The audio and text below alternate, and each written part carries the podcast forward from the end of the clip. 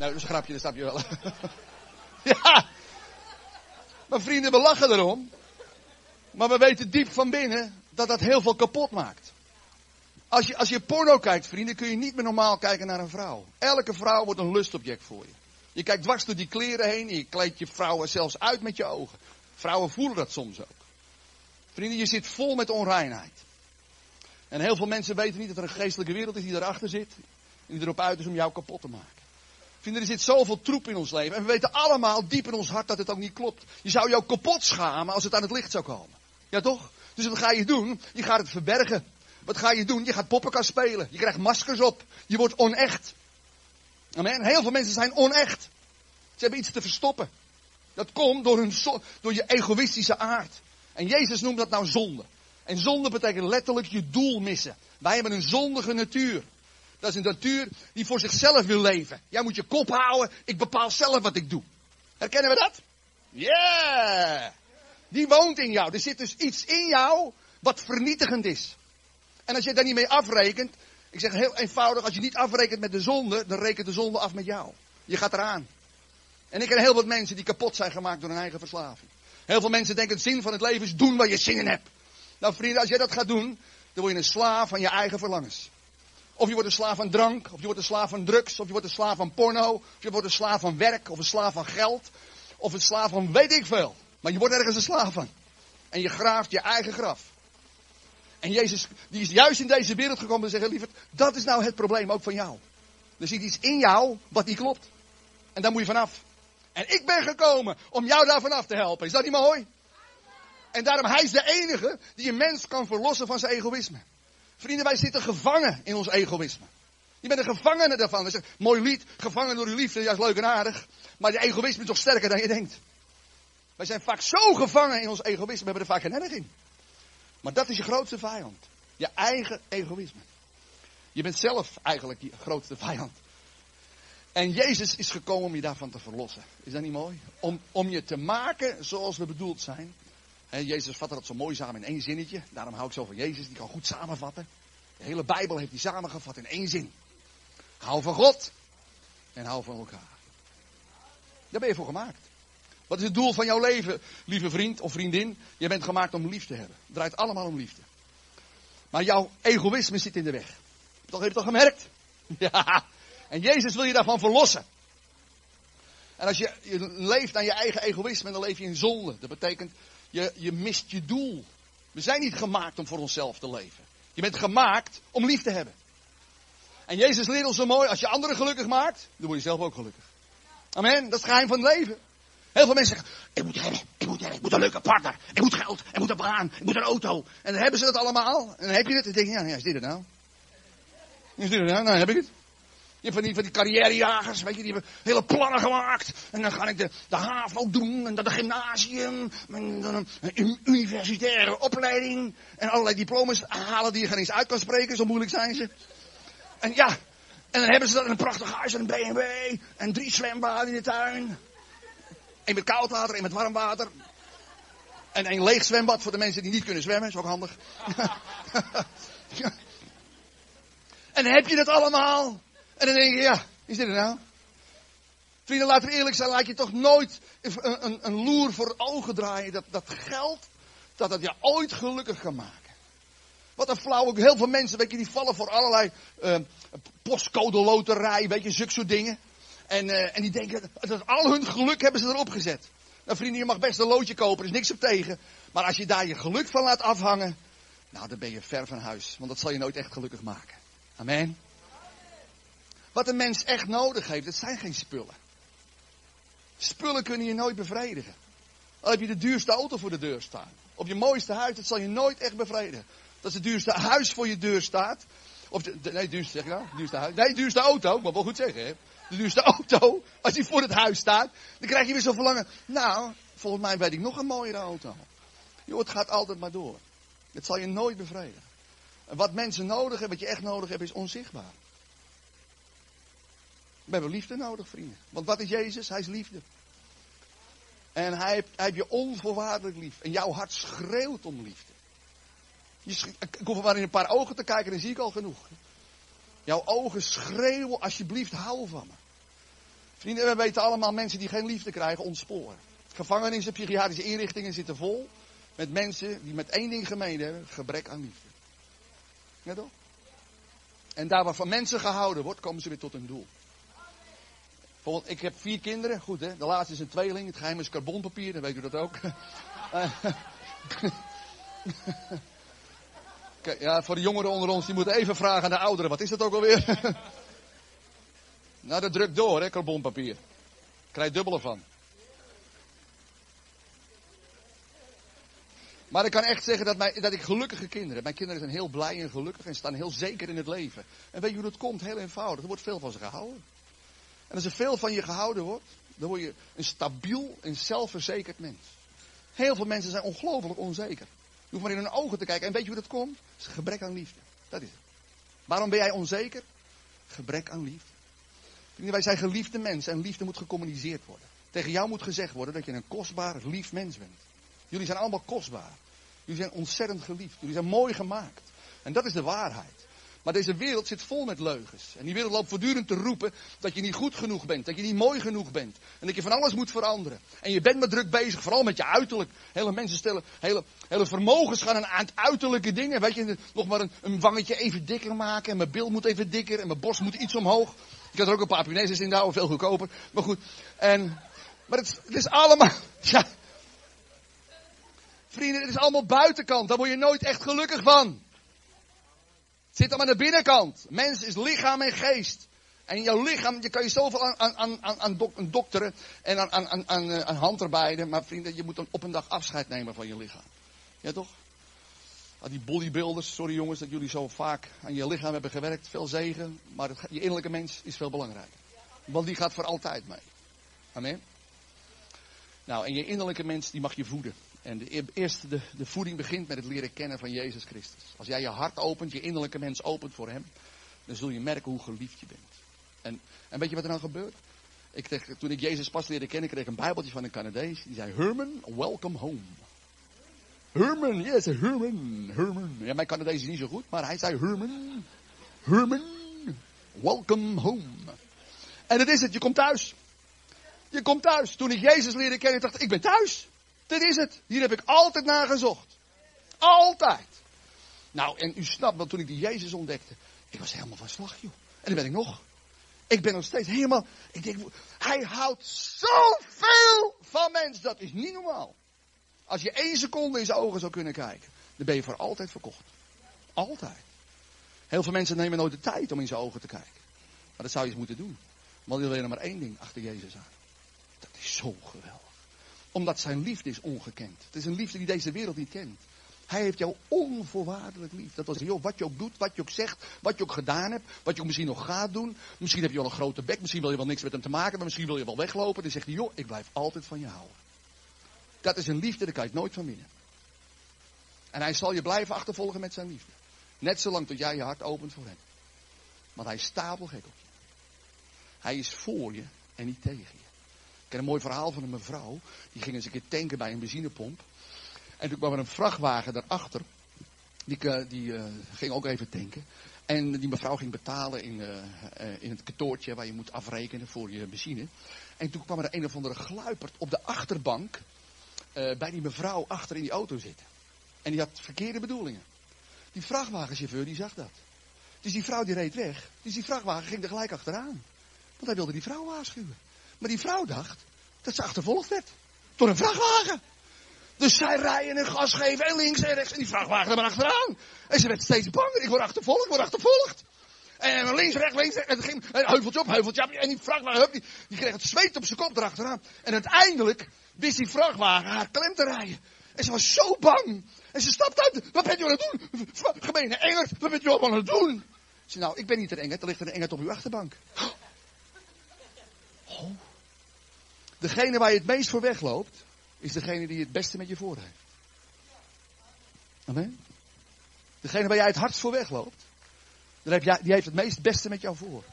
Amen. Hij wil je namelijk redden. En waar wil je van redden? Er woont ook een engert in jou. En die engert heet egoïsme. En als jij niet afrekent met je egoïsme, rekent je egoïsme af met jou. Je gaat eraan. En daarom zegt Jezus, daarom heb je hem nodig. Hij is de enige die je kan verlossen van jouw egoïsme.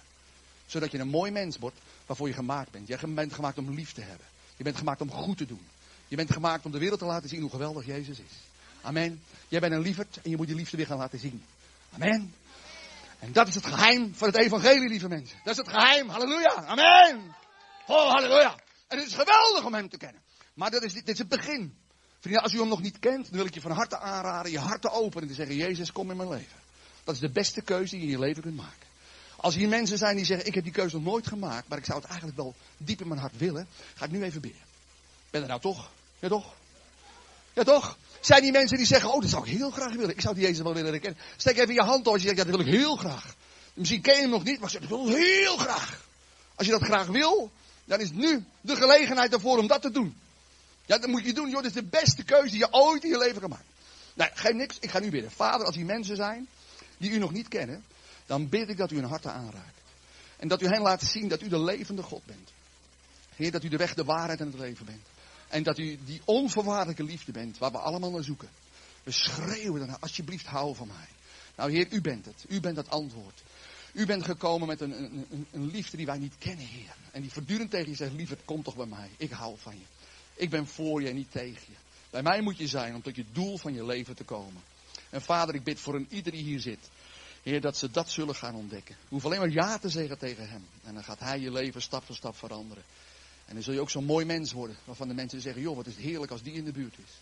Vader, wilt u ons tot ons spreken als we u nog niet kennen. En dank u wel dat u dat gaat doen. En dat u ons gaat laten zien hoeveel u van ons houdt. Heer, u bent geweldig. We geven u even een dikke zoen. 1, 2, 3. Mwah. Heel goed. Geweldig. Oké. Dit is het begin, lieve mensen.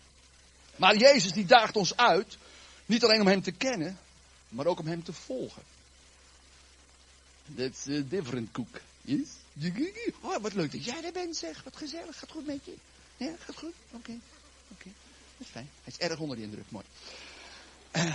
Kinderen hoef je niet zoveel te leren. Grote mensen wel. We moeten hem ook volgen. Nou, en toen ik pas tot Jezus was gekomen, toen was ik natuurlijk zo enthousiast, dat ben ik nog. Dat ziet u misschien wel. Dus, en toen kwam ik in de kerk. Nou, moet je voorstellen, ik kom in een kerk.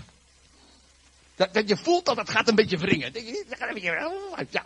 Dus ik had een hele lieve vriend, die heeft me meegenomen naar zijn kerk. En het was hartstikke leuk. Dat ging om. Maar wat mij zo opviel, dat er gebeurde niet zoveel. En ik werd ook wel eens gevraagd in andere kerken. En ik vond het eigenlijk, ik mag wel eerlijk zijn met u, hè. Ik vond het een beetje saai. Soms gebeurde er helemaal niks. Het was het hoogtepunt van een ochtend dat er een pepermuntje op de grond viel. Weet je, dat ik denk, nou, we hebben weer gehad. Dus ik denk, hoe kan dat dan? En ik begon die Bijbel te lezen. Nou, ik begon hem te vreten en ik vreet hem nog elke dag. Die Bijbel, die staat vol. Die staat als je wil weten hoe het leven van Jezus was, nou, dan moet je die Bijbel lezen. Hier staat in wie hij was, wat hij deed en wat hij kwam doen. En wat voor mooie plannen hij allemaal heeft. Nou, als ik dat leven van Jezus bekijk, joh, dat was vol avontuur. Hij genaste mensen, hij bevrijdde mensen van boze geesten. Hij bemoedigde mensen, hij liet zijn liefde zien, hij wekte doden op. Kortom, er gebeurde altijd wat. Waar Jezus was, daar gebeurde wat. En nu is het de bedoeling, ik weet niet of u het weet, dat wij achter hem aangaan. We moeten hem gaan volgen. En ik kwam tot de, u moet niet schrikken hoor, maar ik kwam tot de verbazingwekkende ontdekking. Ik kan alleen maar voor Nederland spreken hoor, maar ik heb al heel veel kerken gesproken in Nederland. Maar ik kwam tot de verbaasde ontdekking dat christenen kunnen ongelooflijk niet doen wat de Bijbel zegt. Kunnen ze echt ontzettend goed. Een van de beste gaven van Nederlandse christenen. Wij kunnen ongelooflijk goed niet doen wat de Bijbel zegt. Kunnen wij ongelooflijk goed niet doen. Daar zijn we echt kanjers in. Als je daar ooit een prijs voor kan krijgen, nou, dan staan wij in de top 3. Denk je niet? Maar vrienden, dat is heel verdrietig. Dat is heel verdrietig. We zijn gewoon de weg kwijt. Ik ontdekte echt, de kerk is helemaal de weg kwijt, joh. We hebben een precultuur ontwikkeld. Waar een of andere meneer soms in een jurk en soms niet in een jurk daar een verhaaltje vertelt. En dat horen we aan. We doen er niks mee. En we gaan ons eigen leventje weer. En dat houden we jaar in, jaar uit houden dat vol. Vrienden, moet je echt mee kappen. Dat is vreselijk. Deze wereld die schreeuwt om liefde. Die schreeuwt om hulp. Maar vrienden, als jij niet bereid bent om Jezus te volgen, dan zal er niks veranderen. En er moet op een dag een besluit in je leven komen. Ik ben er klaar mee. Ik ga doen wat Jezus zegt. En ik hoop dat vandaag, 3 februari, Zutphen, het besluit wordt genomen. Wij gaan vandaag Jezus volgen. Wij gaan doen wat hij zegt. Maar ik ga je wel verklappen, dan krijg je een compleet ander leven. En ik ga je ook iets verklappen, zelf kan je het niet. Je moet het hem laten doen. Nou, ik ga u eerst vertellen wat de opdracht is van een christen. Dus wat ik zou zeggen, als je pen en papier bij hebt, zou ik maar opschrijven. Dat ik het nooit meer vergeet. Sowieso moet je altijd pen en papier meenemen. Want vrienden, wij zijn gemaakt om discipelen te zijn. En geen kerkgangers. Jezus zegt niet, trek de wereld in en maak alle volken tot kerkgangers. Dat zegt hij niet. Hij zegt, maak de volken tot discipelen. En een discipel is een leerling. Een leerling betekent, die is leergierig. Amen. Als u niet leergierig bent, dan wordt het tijd dat u zich bekeert. Amen. U moet zodra de Bijbel open gaat, moet u op het puntje van uw stoel zitten. Wow, lekker het woord. Ah, lekker, lekker, lekker. We gaan lekker veranderen. Halleluja. Amen. U moet op het puntje van uw stoel zitten. Altijd pen en papier. Altijd. Niet een keertje omdat Herman langskomt of Pietje langskomt. Nee, altijd. Wees hongerig. Wees leergierig. Amen. Dat is het geheim van het leven met Christus. Hou je liefde brandend. Er is niks ergers dan een ingekakte christen. Er is niks ergers. Nee joh, dat is vreselijk. Die lui denken ook nog dat ze alles al weten. Oh, die preek ken ik al. Houd toch op, man. Een preek is altijd vers. Altijd, omdat het een levend woord is. Je kan 100 keer een preek horen. En voor de 101ste keer kan het zo je hart raken. En dan denk je, wow, dit heb ik nog nooit gezien. Dit heb ik nog nooit gehoord. Omdat dat woord wordt geleid door de geest. En de geest kan dingen openbaren aan jou. Waar je nog helemaal geen weet van hebt. Amen. Vandaag kan God tot je hart spreken. En ik denk, goeiemorgen, nog nooit geweten. En dat hoop ik ook. Dat hoop ik echt. Dat de fik erin gaat in deze kerk. Amen. Dat we gaan doen waarvoor we gemaakt zijn. Je bent gemaakt om de wereld te veranderen. Niet om preekjes aan te horen en je eigen leven te gaan. Amen. En het wordt tijd dat u een discipel wordt in plaats van een kerkganger. Kerkgangers zijn er zat. Maar die veranderen de wereld niet. Die verwarmen alleen maar een bankje, verder niks. Een discipel verwarmt de wereld. Amen.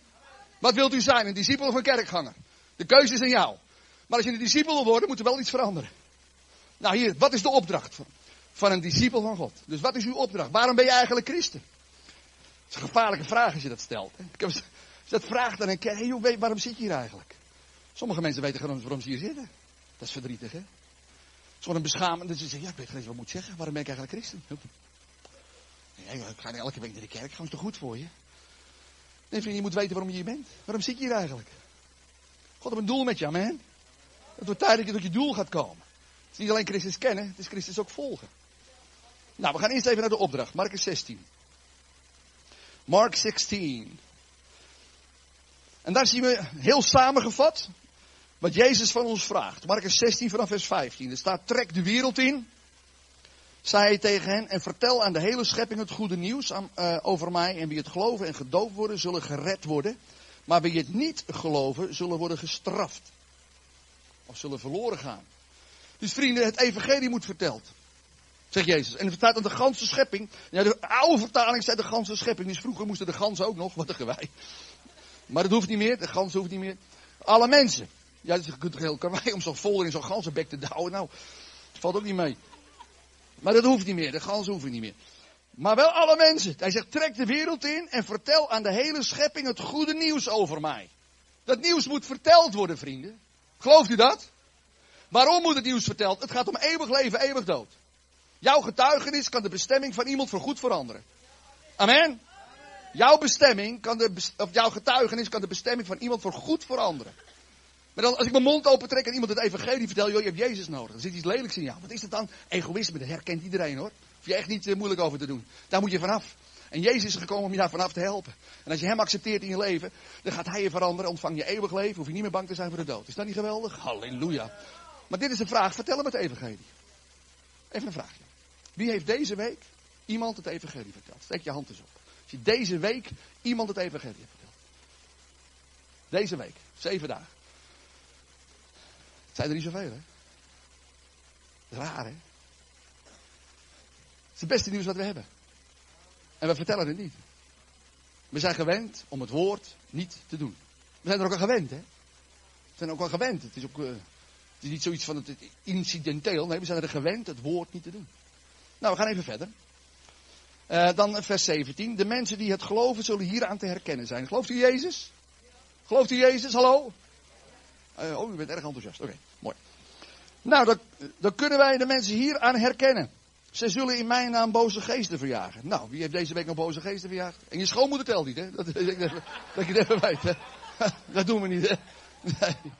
Ja, hoewel, wie heeft nog boze geesten verjaagd? Oké, nou je ziet een paar handen, maar de grote meerderheid niet. Wat hebben we nog meer? Zij zullen in nieuwe talen spreken. Dat is tongentaal om je geloof op te bouwen. Wie spreekt hier in tongen? Steek je hand eens even op. Dat zijn er ook nog niet zoveel. Oké, er moet nog wel wat gebeuren. En dan staat er ook, ze zullen zomaar slangen kunnen vastpakken. Nou, ik zeg altijd, begin met een tuinslang. Moet een beetje opbouwen, hè. En als iets giftigs drinken, zal het er geen kwaad doen. Dat betekent niet dat je nou even straks naar de samenkomst even thuis met je kleinkinderen of je kinderen zegt... Kijk eens, papa heeft een mooie tekst gelezen. En ik kan drinken wat ik wil. Het zal mij totaal geen kwaad doen. Kom maar op met een bleekwater. Gaat papa een heel fles bleekwater leeg drinken, dan zal je zien dat papa dat helemaal niks doet. Dat is dus niet de bedoeling, hè. Dus als je Jodokus had ik laatst in Amerika, die man die liep met slangen te spelen. Met echte de slangen. En die werd ook gebeten, die is ook dood. Ja, dat moet je niet doen. Dan vraag je moeilijkheden. Dit geldt alleen als je op pad bent voor de Heer. Dus als jij op pad bent voor hem, dan belooft God dat hij je zal beschermen. Als je dan bijvoorbeeld bij een huis komt die je iets te drinken geeft, waarvan je denkt, nou, dat is van een bedenkelijke kwaliteit. Dan moet je misschien 2 keer bidden, maar dan zegt God, dan hou ik jou overeind. En als je dan eventueel met slangen te maken krijgt, dan leg ik er een knoop in en dat komt goed. Amen. Maar dat is de enige reden waarom dit geschreven is. Als je op pad bent voor de Heer en niet anders. En er staat er ook, ze zullen zieken de hand opleggen en genezen. Nou, wie heeft deze week nog zieken genezen? Ja, komt u maar.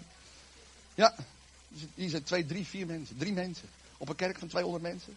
Dus lieve mensen, even herhalen. Waar bent u voor gemaakt? Dit is de opdracht. Vertel het evangelie. Verjaag de boze geesten. Spreek in tongen. Genees de zieken. Deze 4 dingen horen christenen te doen.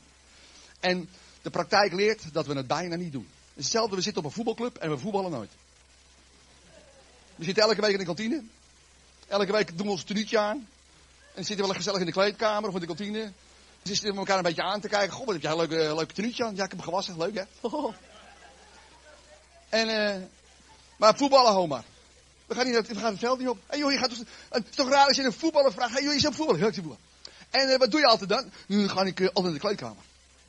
Heel leuk. En daarna ga je het veld op. Nee, ik ga niet het veld op. Nee, ik blijf mooi in mijn kleedkamer. Ja, maar je zit toch op voetballen? Of, ja, dat kan wel wezen, maar ik ga niet dat veld op. Ik peins er niet over. Dan wordt mijn hele tenuutje vies. Ja, dag nou. Ik heb het net mooi gewassen. Ja, dat ga ik mooi niet doen. Ja, u lacht erom, maar hoe belachelijk is dat? Het is toch belachelijk dat een voetballer niet voetbalt? Dus dezelfde, een christen doet niet wat Christus deed. Amen? We zijn compleet de weg kwijt. We zijn zo gewend geraakt om het woord niet te doen, dat we opeens van slag zijn als iemand zegt dat we het wel moeten doen. Amen? We zijn gewoon de weg kwijt, compleet de weg kwijt. Vrienden, laten we weer teruggaan naar wat Jezus deed. We moeten ons bekeren, vrienden, van gezapigheid. Van preekjes aan horen die we toch niet doen. Daar moet je mee kappen, joh. Daar ben je niet voor gemaakt. Je bent gemaakt om de wereld te veranderen. En wat zegt Jezus nou zo mooi in 1 Petrus 2 vers 21, ik zou maar noteren voor jou. Hij zegt, je moet in mijn voetstappen treden. He, dus de stappen die hij gezet hebt, die moet jij ook doen. Kijk, het mooie van Jezus, hij was wel de Zoon van God. Maar hij is gelijk geworden aan jou en mij. Vind ik ook zo bijzonder, hè? Gelijk aan jou en mij. Dus hij heeft zijn grootheid afgelegd, zegt de Bijbel.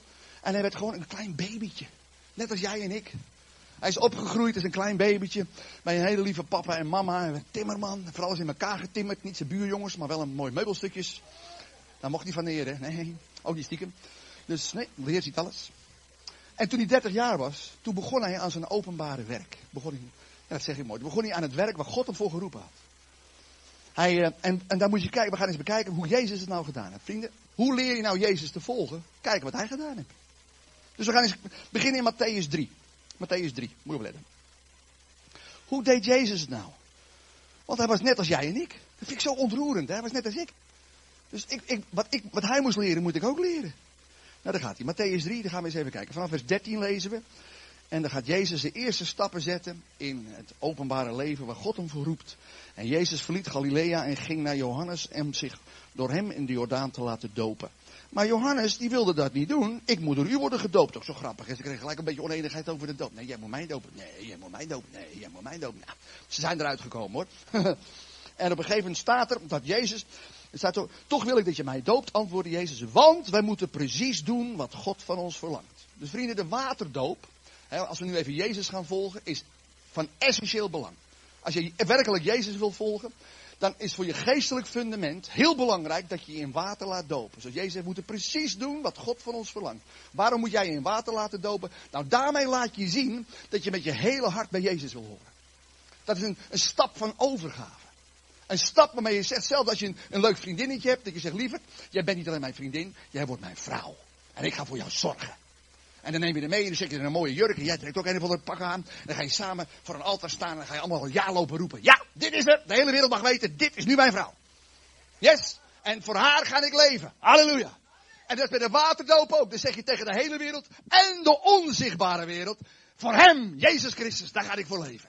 Amen. Daarom is die doop zo belangrijk. Daarom is er zoveel strijd rond de waterdoop.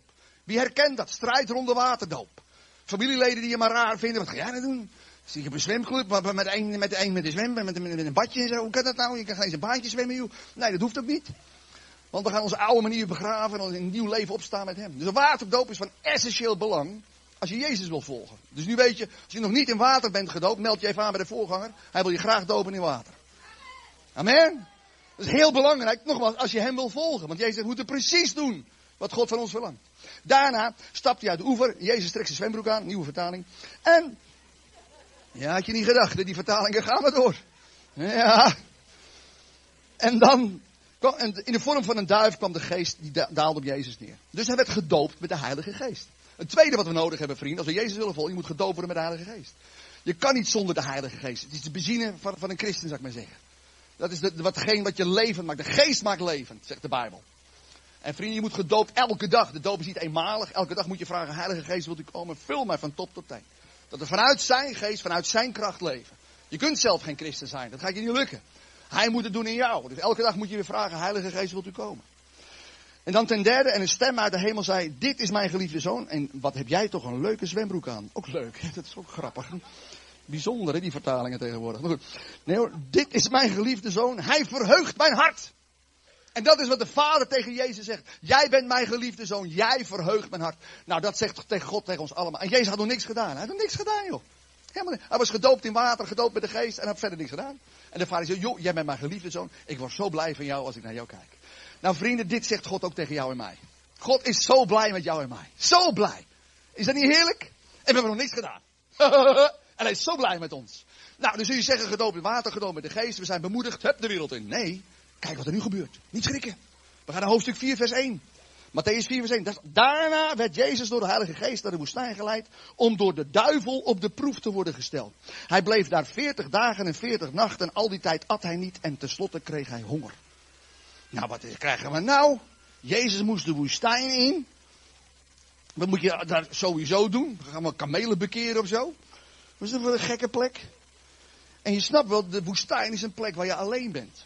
En hij moest namelijk iemand ontmoeten. Nou, wie moest hij ontmoeten? De duivel.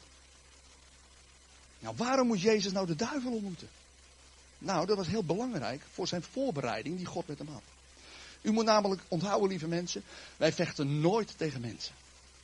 Mensen kunnen vervelend zijn, mensen kunnen lastig doen, maar het zijn nooit je vijanden. Paulus zegt zo mooi in Efeze 6 vers 12. Wij vechten niet tegen mensen van vlees en bloed. Maar wij vechten tegen machten. Overheden, de duisternis. Boosaardige machten in de onzichtbare wereld rondom ons heen. Vrienden, de echte vijand zijn de duivel en zijn demonen. En jij moet eerst ontdekken dat dat je echte vijanden zijn. En Jezus moest ontdekken wie zijn echte vijand was. Mensen zijn nooit... En hij leefde best in de tijd van hele vervelende mensen. Wat dacht je van die Romeinen en die Farizeeërs? Waren geen leuke jongens hoor. Maar dat waren niet zijn echte vijanden. De echte vijanden zijn boze geesten, vrienden. En ik ga je iets verklappen. Dat moet jij ook ontdekken. Jij moet ook ontdekken dat mensen nooit je vijanden zijn. Maar er is een geestelijke wereld waar je misschien nu nog niks van weet. En wanneer ga je die geestelijke wereld ontdekken? Als je gaat bidden en vasten. Bidden en vasten is een sleutel om de geestelijke wereld geopenbaard te krijgen. En jij moet gaan ontdekken dat er een geestelijke wereld is. Dat er goed en kwaad is en dat er boze geesten zijn die jouw leven proberen kapot te maken. Jezus zegt zo mooi... In Johannes 10 vers 10. Hij zegt, de dief is gekomen om te stelen, te vernietigen en uit te moorden. Weet je, God heeft een plan met je leven. Maar de duivel ook. En als jij nooit bidt en vast. Geen inzicht hebt in de geestelijke wereld. Dan weet ik wat er gebeurt. Je wordt opgevreten. Door gebrek aan kennis. En heel veel christenen hebben zo'n gebrek aan kennis. Het is onvoorstelbaar. Vrienden, die geestelijke wereld. Je zou een oogje moeten kunnen nemen in die geestelijke wereld. Bijvoorbeeld hier zit u in een bioscoop. Maar ik weet niet of je het weet, hier worden films gedraaid. Die zijn niet fijn. Er worden echt occulte films gedraaid. En het is geweldig dat je hier zit. Prachtige plek. Maar ik zou me wel... Het is wijs om te bidden voor bescherming. En deze plek te reinigen met het bloed van Jezus. Dat iedere boze macht die hier binnen is gekomen door een film, die binden wij in Jezus' naam. En die gebidden we dit gebouw te verlaten in de naam van Jezus. Amen.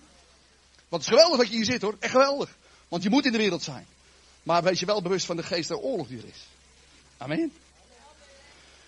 Dus vrienden, waarom moest Jezus de woestijn in? Hij moest echt de vijand ontmoeten. Hij moest leren wie zijn echte vijand was.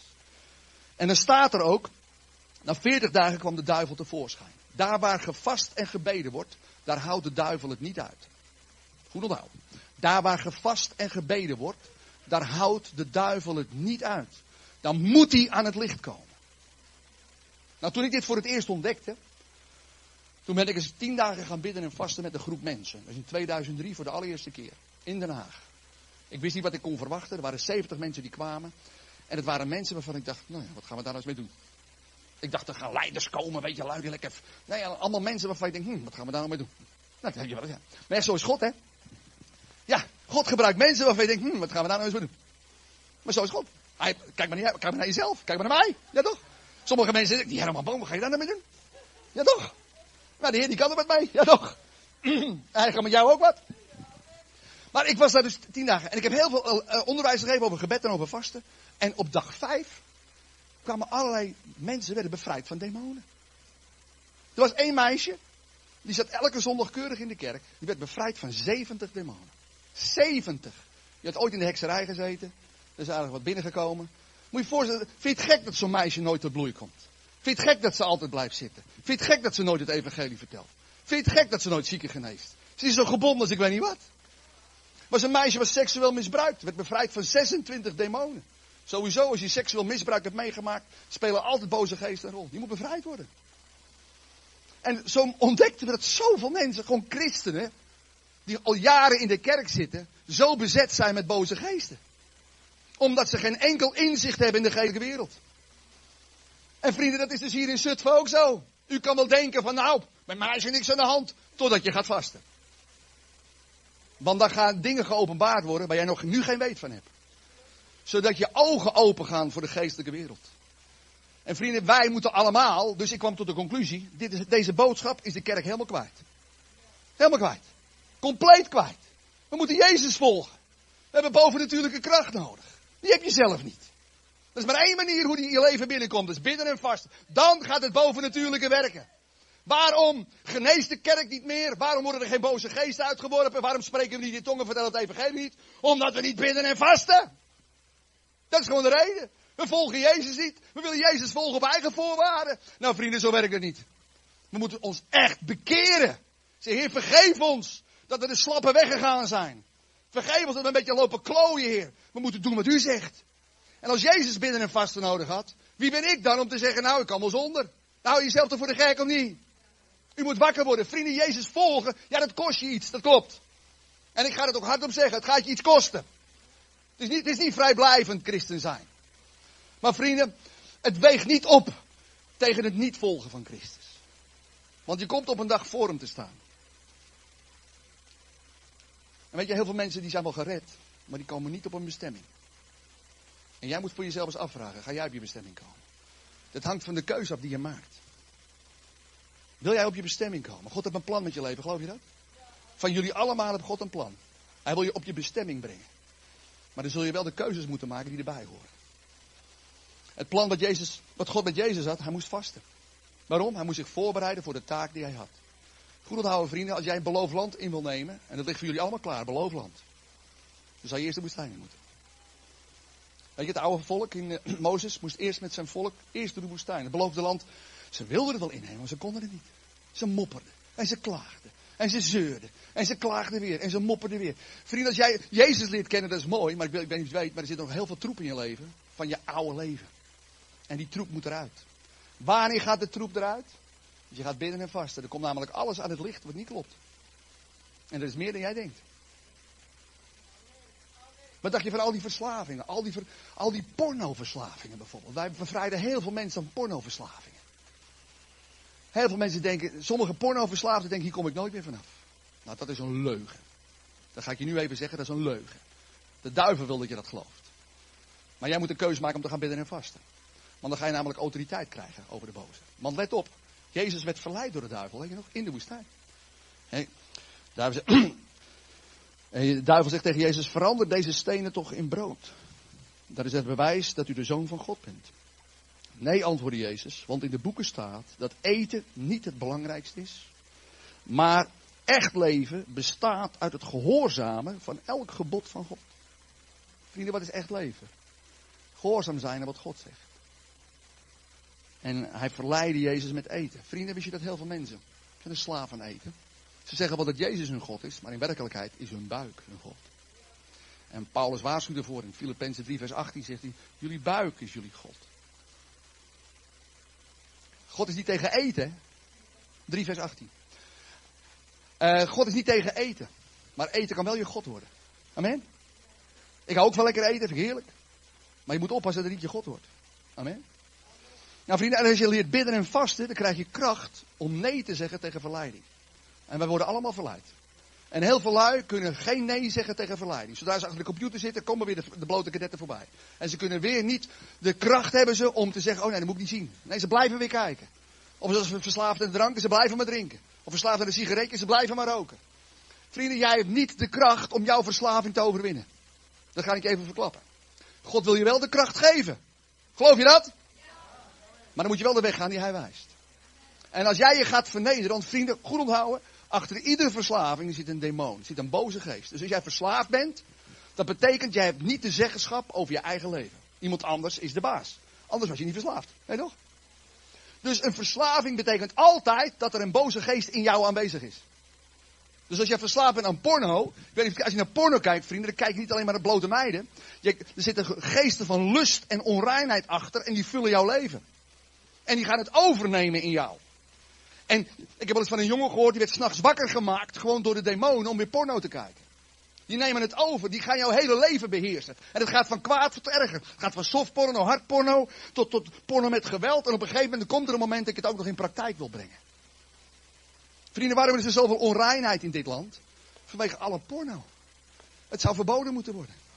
Het vervuilt compleet het denken van een mens. En, als je 1 op de 2 mannen verslaafd zijn, nou dan weet u wel hoe vervuild dit land is. En er zijn tegenwoordig ook nog vrouwen verslaafd aan porno. Dat komt ook nog voor. Zo verworden zijn we. Dus vrienden, goed onthouden, achter iedere verslaving zit een boze geest. Dus dan weet je nu wel donders goed waar je verslaafd bent. Ja toch? En dan weet je dus dat ook dat je bevrijd moet worden. En waarom weet je daar niks van en waarom merk je er niks van? Omdat je nooit vast. En dit is een sleutel, vrienden. Wij moeten leren bidden en vasten. Dan ga je veranderen. Dan krijg je inzicht in de geestelijke wereld. En dan krijg je autoriteit. Amen. En daarvoor is bidden en vasten. Omdat jij ook tegen de duivel zegt, duivel, jij bent een overwonnen vijand. En ik heb autoriteit over jou. Eruit in Jezus' naam. Amen. Zodat je die autoriteit gaat pakken. Amen. En heel veel mensen weten niks van autoriteit. Heel veel christenen weten niks van autoriteit in de geestelijke wereld. Omdat ze nooit bidden en vasten. Vrienden, wordt het niet tijd dat we wakker worden? Wordt het niet tijd dat we gaan doen waarvoor we gemaakt zijn? Amen. Te wandelen in het bovennatuurlijke. Ik zal iets verklappen. Jezus heeft nog nooit een wonder gedaan voor de woestijn. Nog nooit. Wanneer kwamen de wonderen in het leven van Jezus? Na de woestijn. Toen ging het bovennatuurlijk in zijn leven werken. En niet eerder. De mama van Jezus had nooit hoeven zeggen. Nou Jezus, als je straks naar school gaat, dan ga je niet stiekem je lunchpakketje vermeerderen. Hè? Dat ga je niet doen. Hè? Dat ga je niet doen. Dat is heel vervelend voor de andere kinderen. En als we gaan tikkie lopen, ga je niet stiekem over het meer lopen. Hè? Want dat kunnen de andere kinderen niet. Dat heeft Maria nooit hoeven zeggen. De wonderen kwamen pas na de woestijn. Niet ervoor. Vrienden, waar doe je geestelijke kracht op? Bidden, vasten. Wanneer komen de wonderen in je leven? Bidden, vasten. Wanneer krijg je inzicht in de geestelijke wereld? Bidden, vasten. Wanneer krijg je autoriteit over demonen? Bidden, vasten. Ziet u hoe belangrijk het is? Vrienden, u moet wakker worden. En stoppen met uw lauwe leventje en zeggen, Jezus, ik ga doen wat u deed. Amen. En hij is het waard om te doen. Hier krijgt u nooit spijt van. Je krijgt één ding waar je nooit spijt van krijgt. Is doen wat Jezus deed. Daar krijg je nooit spijt van. Waar je wel spijt van krijgt. Als je blijft zitten. Een beetje achterover blijft leunen. En een beetje middelmatige christen blijft. Vrienden, dat is heel verdrietig. Dan mis je je bestemming. Dat wil je toch niet, of wel? Ga doen waarvoor je gemaakt bent. Achter Jezus aan. Ga wandelen in het bovennatuurlijke. Ga dat leren. En vrienden, dat kunnen we zelf niet. Ik ook niet. Maar hij kan het ons wel geven. Nou, en hoe doen we dat? Je moet jezelf vernederen. En dat is het beste. De beste manier om je te vernederen is door te bidden en te vasten. Zeg, Heer, ik kan het niet. Ik herken dat ik het niet kan. Maar wilt u me alsjeblieft gaan helpen dat ik het wel kan? En dat is wat je met bidden en vasten zegt. Gewoon erkennen, ik kan het niet. En weet je wat ik zo bemoedig vind? Die discipelen van Jezus konden het ook niet. Ik hou zo van Petrus. Jullie ook? Petrus. Oh, dat had mijn vriend wel kunnen zijn. Want die zei altijd op de verkeerde momenten de verkeerde dingen. Hij lijkt een beetje op mij. Ik denk, oh, hoe kan je dat nou zeggen, weet je? Sommige mensen zeggen dat ook wel eens van mij. Herman, hoe kan je dat nou zeggen, man? Ja, maar ik lijk een beetje op Peters. En toch houdt de Heer van mij. En toch hield de Heer van Peters, ja toch? Nou, we kennen allemaal het verhaal van Peters. Dat Jezus zegt, jongens, op een dag zeg je tegen de discipelen... ik ga straks naar Jeruzalem, word ik gearresteerd en word ik gemarteld tegen dood. En dan zegt Peters, nou Heer, dat kan toch niet? Het gaat veel te leuk. Al die zieken die genezen. En al die mensen die opgewekt worden uit de dood. Nee hoor, dat gaan we niet doen hoor. Het gaat veel te leuk. En wat zegt Jezus dan tegen Petrus? Satan, ga achter mij. Nou, dat had hij niet verwacht. Ik had het ook kunnen zeggen hoor. Nou, je gaat toch veel te leuk. Dat gaat het toch niet doen. Satan, ga achter mij. Je bekijkt het met menselijke ogen, niet met de ogen van God. Jezus moest juist sterven voor de zonde van de wereld. Nou, en Jezus zegt, jongens, als ik gearresteerd word, dan zullen jullie me allemaal in de steek laten.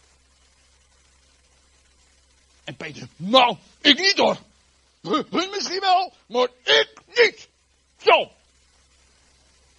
En je weet allemaal wat Jezus tegen Petrus zegt. Petrus, nog voordat de haan kraait, zul je 3 keer zeggen dat je mij niet kent. En vrienden, zoals met ons allemaal. Hier ziet u zo heel lief en heel met mooie vrome gezichten naar mij te kijken. Maar als het puntje bij het paaltje komt, gaat u dan nog steeds achter Jezus aan. En de praktijk leert dat we dat niet doen. Dat komt, we hebben de kracht niet. Net als Petrus, we hebben de kracht niet. En Petrus moest ontdekken hoe zwak hij was van zichzelf. En dat moeten wij ook. Wij moeten ontdekken hoe zwak we zijn van onszelf. We kunnen het niet, joh. We bakken er niks van. Nou, u weet allemaal, Jezus werd gevangen genomen. Al die discipelen vertrokken. Alleen Petrus bleef op een afstandje. Een beetje op een afstandje kijken, weet je, even wat er gebeurt. Dus hij ging achter Jezus aan, zo'n flinke afstand ertussen. Jezus werd naar het tempel op het plein gebracht van de hoge priesters. Er werd hij aan een paal vastgebonden met een ketting. En Petrus een beetje eromheen draaien. Op een gegeven moment komt er een klein meisje naar hem toe. Zo'n klein meisje. Dat ze bestaan in zulke kleine meisjes. Die kan je zo in je binnenzak doen, want je is zo'n klein meisje. En dat kleine meisje zegt, hé, jij hoort ook de Jezus. Ja, ik zie het, jij toch de Jezus. En wat zegt Petrus? Nee hoor, ik ken hem niet. Even later komt er een ander, nog kleiner meisje. Ja, er waren hele kleine meisjes in die tijd. Het scheelt wel in voeding en zo, hè. Zo'n heel klein meisje. Heel klein meisje. Ja joh, 1 potje heel friet, gewoon een maand van leven. Zo'n klein meisje. En dat kleine meisje, die ziet ook Peter. Hallo. Ja, jij hoort ook van Jezus. Ja, ik zie het. Jij hoort ook van Jezus. En wat zegt Petrus? Nee hoor, ik ken hem helemaal niet. Even later komt er een soldaat. Ja, daar. Ja, een hele stoere soldaat. Ik hoor het aan je accent. Jij hoort ook bij Jezus. En dan zegt Petrus. Ben je niet te schelden? Hij zegt, potverdorie, je kent hem helemaal niet. En toen werd hij herinnerd aan de woorden van Jezus. Je zult, als de haan kraait, zul je 3 keer gezegd hebben dat je mij niet kent. Nou, en toen barstte hij in tranen uit. Ik denk, wat ben ik een flapdrol. Wat ben ik een ongelofelijke flapdrol. Dan heb ik 3 jaar met Jezus mee. En mijn grote voorbeeld en een puntje bij het paaltje. En ik bak er niks van. Ik bak er gewoon. Wie heeft dat gevoel ook wel eens? Ik bak er helemaal niks van. Dan bent u op de goede weg. Gefeliciteerd, dan ben je echt op de goede... Dat idee moet je ook hebben. Je bakt er helemaal niks van, jij. Petrus bakte er niks van. En wat ging hij doen? Hij ging doen wat hij vroeger deed. Zagrijnig lopen vissen. Vissen was zijn werk, dus hij ging nu alleen zagrijnig vissen. Heel zagrijnig vissen. Zullen we even laten zien hoe dat eruit ziet? Hoe vis je nou zagrijnig? Niks is leuk. Vissen is stom, leven is stom, Jezus is stom, alles is stom. Niks is leuk. Bleh. En ja, die hengel. Stomme hengel. Jou gebruik ik ook niet. Hè? Gooi zo die hengel in het water. En dan potwurmen, stomme wurmen. Je gaat zelf maar zwemmen. Bleh. En deed zijn vinger erin. Zo, jullie moeten hier maar in buiten. En dat deed hij dagenlang. Leven is niet leuk. Niks is leuk. En na een dag of wat kwam Johannes. Was de meest lieve van de 12. Die kwam in het water. En die zei, Peet... Jezus staat op het strand. Dat kan niet, die is dood. En ik ben aan het vissen. Ga nou even kijken. Nee, ga niet kijken. Ik ben aan het vissen, houd je kop. Ga nou even kijken. Nee, ga niet kijken hoor. Jezus is dood en ik ben aan het vissen. Nou, Jo zegt, oké, dan ga ik wel in het water. Jo in het water. Dus je hebt die douw, die boot van Peter zo om. Weet je zo. Dus Jo die zegt, hij zegt, lijkt Jezus wel. Ja, dat zei ik toch. Dat zei ik toch. Ja. Dus hij loopt die boot uit. En dan loopt hij Jezus toe. En hij kon het amper geloven. Jezus opgestaan uit de dood. Dat had hij natuurlijk nooit gedacht. En wij denken altijd, als we iets verkeerd hebben gedaan, dan krijg ik een knal voor mijn kop. Ja toch? Dat denken wij, hè? Moet je kijken hoe Jezus nou met Petrus omgaat. Die zegt, hey Peter, jij hier? Ja heer, ik ben er. En wat zegt Jezus dan? Zullen we barbecuen? Zullen we barbecuen? Vind je dat nou niet grappig? Dat is zo leuk. Jezus is zo verrassend. Vind je niet? Zullen we barbecuen? Hij zegt, broodje en visje heb ik al klaar. Heb je er ook een sausje bij je? Nee, geen sausje. Dat moet je maar zelf meenemen. Nou goed, ze gingen lekker barbecuen, lekker eten. En op een gegeven moment nam Jezus Petrus apart. En het werd het gesprek van zijn leven. Hij nam Petrus apart. Ze zei, Peter, kom eens even hier. Dan waren ze met z'n tweetjes. En hij zei, Peter, zei Jezus, hou jij echt van mij?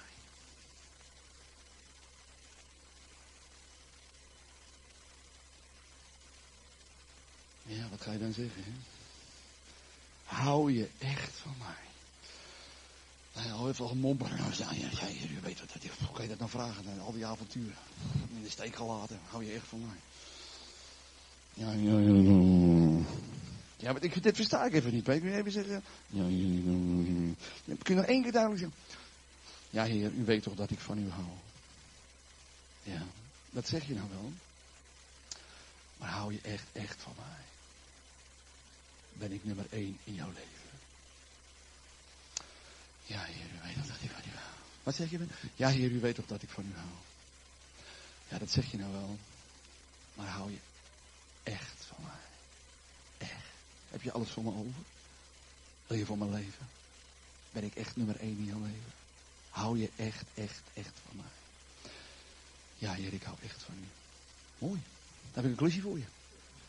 Oh ja. Weet je nog die bovenkamer in Jeruzalem? Ja, waar we altijd bij elkaar kwamen. En waar jij het plafond hebt gewit. En ook gelijk weer naar beneden kwam. Oh ja.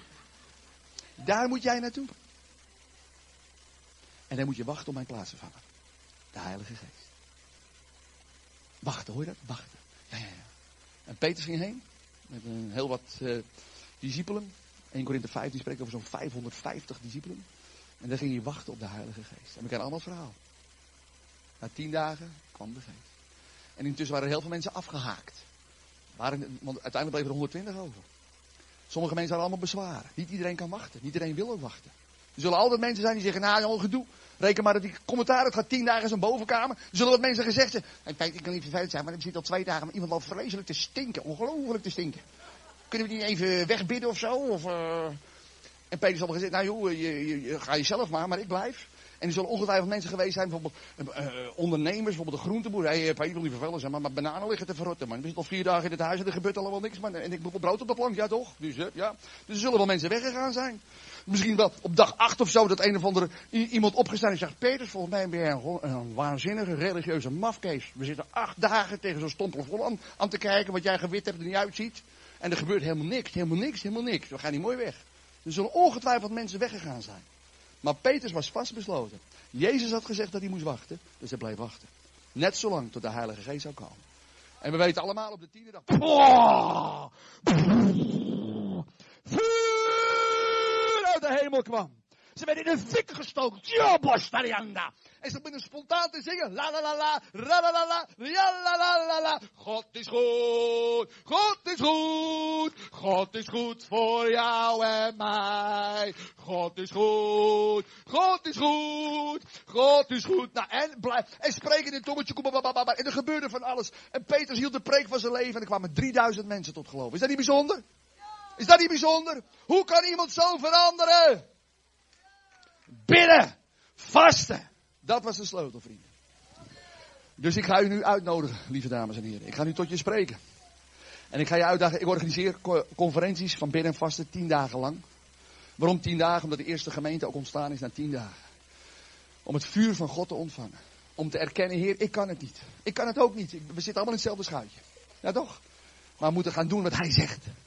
En als je dat gaat doen, dan krijg je kans dat het vuur in je leven gaat branden. Amen. En dan word je aanstekelijk. Amen. En aantrekkelijk. Dus we gaan nu bidden. De eerstvolgende 10 dagen is in Zelhem, hier bij jullie in de buurt. 20 maart. Daar weten jullie van, hè? Ja. 10 dagen, dan kan je ook in een caravannetje of een huisje voor een paar stuivers. En dan kan je 10 dagen even apart, alleen samen met de Heer. Dan krijg je heel veel onderwijs over gebed en over vasten. En reken maar dat je leven zal veranderen. Amen. Ik heb inmiddels al duizenden mensen voorbij zien trekken. En al heel veel mensen radicaal veranderd zien worden. Genezen van de meest rare kwalen. We maken ook ongelooflijk veel wonderen mee. Mensen genezen van kanker, van suikerziekte. Laatst nog iemand genezen van dyslexie. De meest bijzondere dingen waarvan de wereld zegt dat kan niet. Nou, voor God is niks onmogelijk. Amen. Maar als wij gaan doen wat hij zegt, dan gaat hij komen met zijn kracht. En met zijn wonderen. En vrienden, dan gaan we zien dat we een God van wonderen hebben. En dan gaan we uitstappen in het bovennatuurlijke. En dan zal weten dat de wereld zal weten dat Jezus leeft door ons heen en door jou en mij heen. Is dat niet geweldig? God wil ook jou gebruiken, geloof je dat? Hij wil jou gebruiken.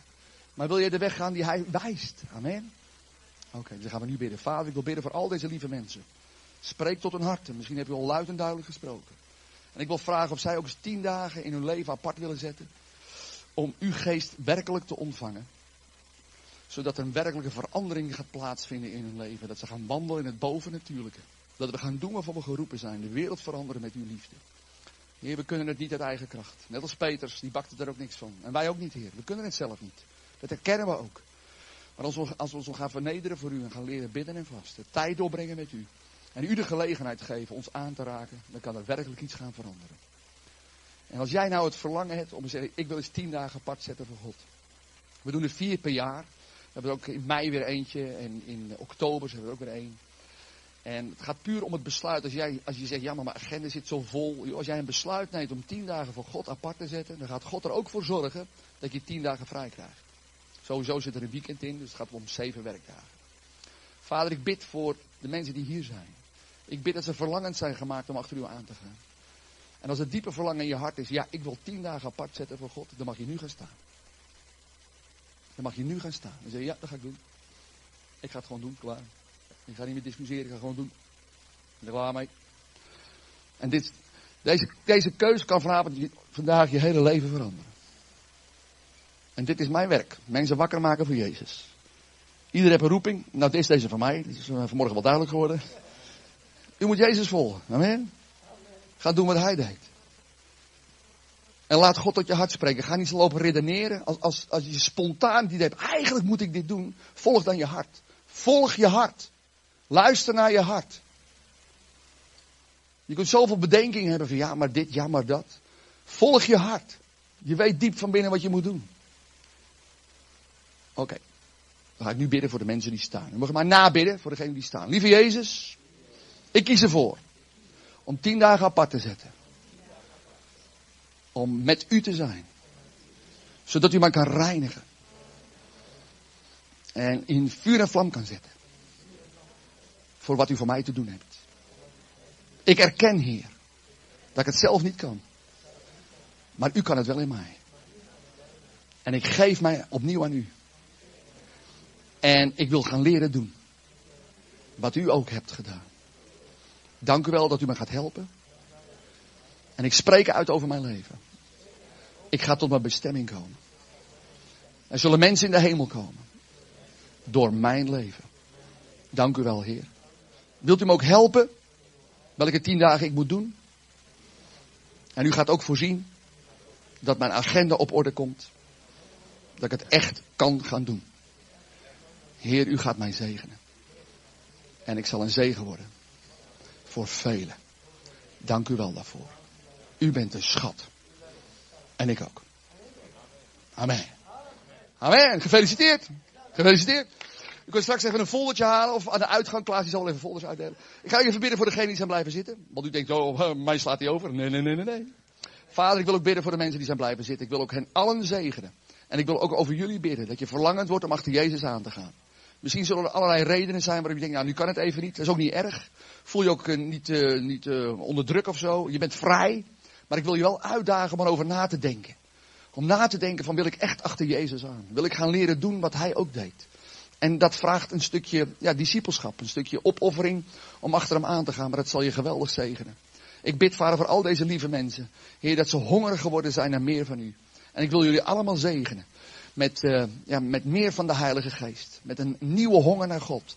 En dat je ook tot je bestemming gaat komen. Dat wil ik ook over jullie uitspreken. Dat ieder die hier is, tot zijn bestemming gaat komen. Waar God je voor gemaakt heeft.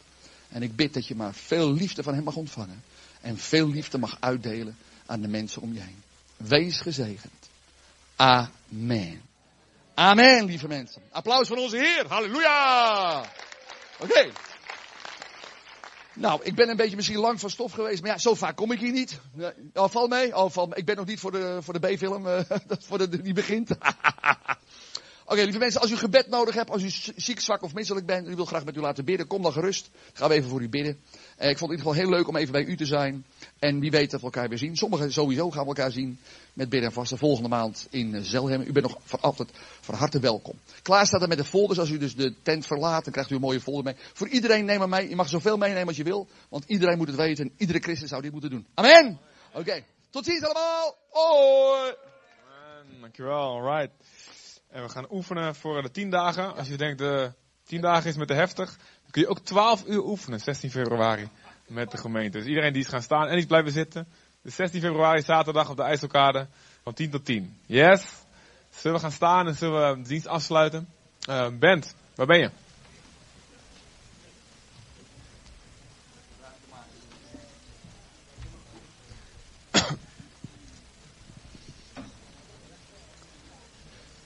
U bent mij zo kostbaar.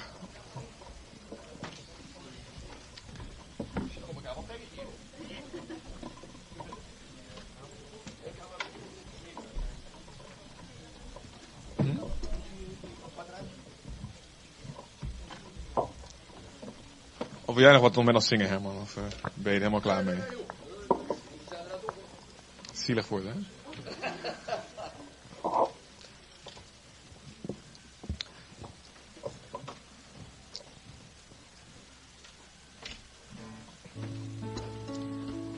Jezus vraagt aan Petrus, hou je echt van mij? En inderdaad, die liefde die vertaalt zich in een concrete actie. Een opdracht die Jezus ons meegeeft. Dus als we dat zingen...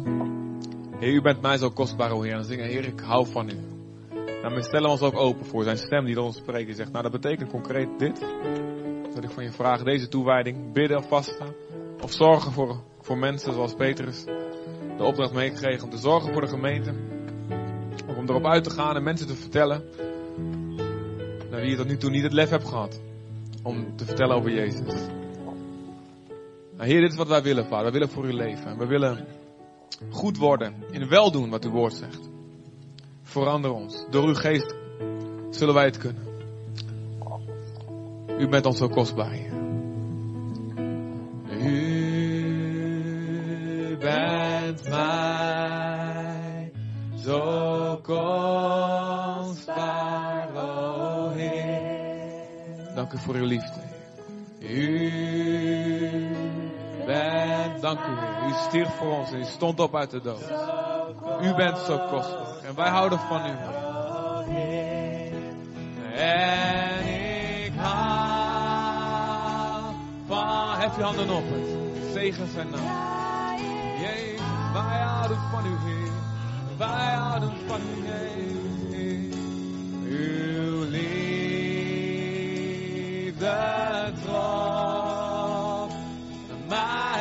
U bent zo genadig voor mij.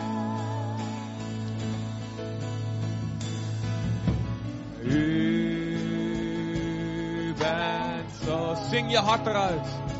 Dank u voor uw genade. Dank u, Jezus. U bent zo genadig voor mij. Vergeef dan mijn zonde. U helpt me overeind als ik val, o Jezus.